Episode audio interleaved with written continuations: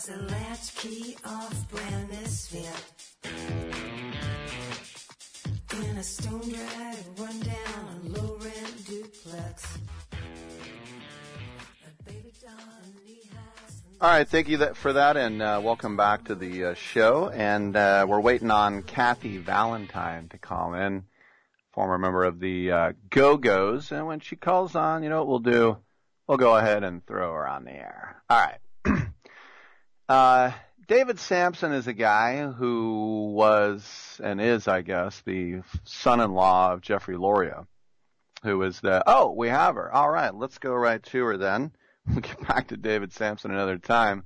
We're quite pleased to have Kathy Valentine with us. And um, she was the uh, guitarist with the uh, Go-Go's, and she's here to talk about uh, her book, her new music, and uh, also to talk about the documentary Suzi Q, which is going to release on uh, July 1st, or on July uh, 3rd, I guess. She's going to be doing an interview on July 1st along with uh, Cherie Currie of the uh, the Runaways.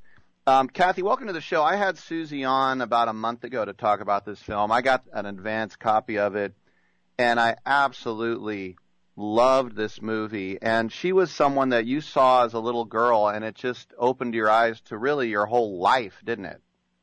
Absolutely. In fact, I just got off a, a, a thing with her promoting her documentary and it's just, it's, I can't tell you how cool it is to be kind of friends with someone who literally I owe a decades long blessed, amazing career to. I mean, literally there would not be, I would not have had the career I have if it wasn't for seeing Suzi Quatro and I was 14 years old. It never occurred to me a woman, a girl, a teenager, as a teenage girl that I could be a rock and roll star until I saw her, and it literally blew my mind. And it's funny because I, I asked about her big bass, and she said, no, no, the bass was actually normal size. It's just that, you know, she was five two or whatever. For you, I know that the Go-Go's kind of threw a bass at you, but you also played lead guitar as well. Um, you played a lot of stuff, didn't you? Yeah, I was always a guitar player, and it's funny because when I got my first bass to learn the Go-Go songs and be their bass player, I went for the smallest bass I could find because I was like, this feels too awkward. Uh, And I, I played the bass very much like a guitar. I got one as close to a guitar size as I could because it's just not where I started out. But, you know, it's all about what you play. It's not really, it's not the instrument or it's, it's what you choose to play. And sometimes the rhythm section doesn't get the love of the lead guitarist or the the lead singer unless you're like a Geddy Lee and you're also singing. What what's it like to kind of like be off on the side and you know here's everyone looking at Belinda Carlisle. I mean, was that something that bugged you or you didn't care? Well, for me, I mean, as a, when I was growing up, my favorite band was the Rolling Stones, so I had a template in my mind that, you know, there was a Mick Jagger and there was a Keith Richards and that there were these roles. Um, so it, it never bothered me, and plus I was so I knew I was very important in in aspects that weren't so visible, like you know at rehearsals, arranging, coming up with parts, writing songs. These are all essential things to what people see on the stage. And I never craved the spotlight so much as what I craved and what I longed for was to be a part of something where I felt like I was making a difference. And that's what being in a band fulfilled for me. And that's what my book, I think I'm really most proud of about my book is that I really get those feelings across that anybody can relate to, whether you're a musician, whether you're a Go-Go's fan or not. That those kind of feelings that I wrote about are things that anyone can relate to. I was in uh, high school, about 16, 17 years old when you guys really hit with "We Got the Beat," "Our Lips Are Sealed," that whole thing, and it was just so catchy, s- such fun music. We played it at all the dances, and um, I think one of the cool thing was is we didn't think about it as the girl band. We just thought about it as as fun music to play, and I think that was one of the reasons you guys are so successful. Is that the boys embraced you as well. Yeah, and I agree with you a 100%. If it wasn't for the songs, nobody would have cared. Nobody would have cared if we were all females, if we were, you know, sunny California girls or what, nobody would have cared. It was the songs that made people pay attention. And we were lucky because MTV started right when we did. And there's actually a, a Go-Go's documentary coming out August 1st. So it's going to be an inc- incredible summer with Suzi Quatro coming out in July and then a Go-Go's documentary. Um, I'm really excited uh, to see women in music, you know, kind of start getting getting some notice with, through through the documentary format. No doubt about it. We're speaking with Kathy Valentine, formerly of the Go-Go's. Um, no, I'm still, I'm still the Altavod. Go-Go's. I'm not formerly. Still with the Go-Go's? yeah, yeah. We, we were gonna, we were supposed to be on tour this summer. We were supposed to be on tour, so Oh, wow. we're, All right, with the Go-Go's. active. Yeah. Altavod is a direct-to-consumer film uh, streaming site supporting MusiCares, and um, they're going to be raising funds in support of COVID Relief Fund uh, with the July 1st virtual event of the Suzi Qua- Quatro documentary. And um, you're going to be with uh, Cherie Currie, and um, of course, a star in her own right. But you're going to be doing an interview with uh, Suzi. That sounds like fun.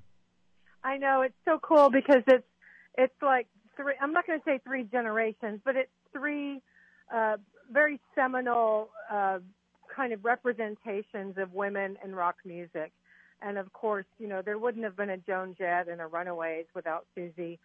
Uh, there might have been a Go-Go's without Suzi, but there wouldn't have been a Kathy Valentine. So, you know, between her and punk rock in general, which really kind of was a very inclusive and leveled the playing field, um, I think we we can owe a lot of gratitude to to both um, both um, Suzi and punk rock for bringing women into music. No doubt. When I interviewed uh, Suzi about a month ago, the one thing that really stuck with me was, you know, some of her sisters were I don't want to say haters, but they were kind of jealous. And I said it was it was plainly obvious even to me, and I'm not a record executive, that when she was playing with her sisters, that she was the star. And and and she said, you know what? When you have it, you know it as a young kid, and don't ever apologize for having it. I like that Mhm. statement.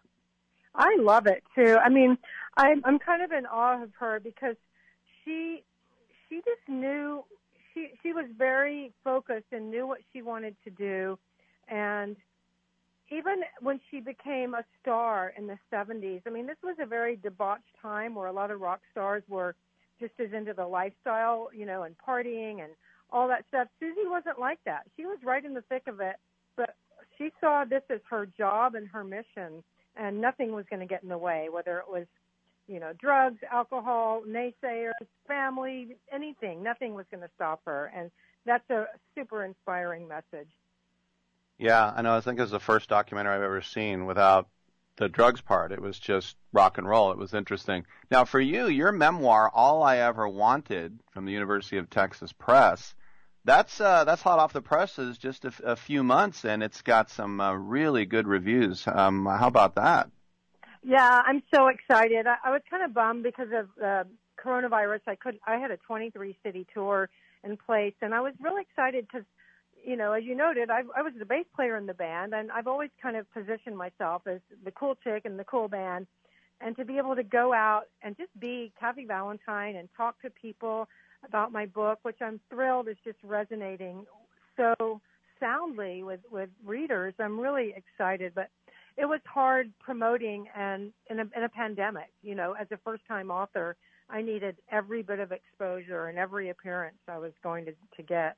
So I can't complain. You know, people have lost much worse, but I'm thrilled with the reception it's getting, and I definitely want to write not only a second memoir, but more books because it's just it's just something I feel that I do I'm good at and I did a soundtrack to the book too, so I kind of marry my music career with the new writing career and intersect storytelling with songwriting. So it's it's it's kind of exciting. Yeah, we're going to take a listen to uh, your new song, Out Liquid Forget, here. On the way out, we've been speaking with Kathy Valentine. Make sure to check out her book. Make sure to check out the Suzi Q doc, the Go-Go's doc coming out. Everything's busy. Kathy, thank you so much for spending some time with us, and let's catch up again down the road. All right, thanks so much. All right, I'm Rick Tittle. We'll come on back on your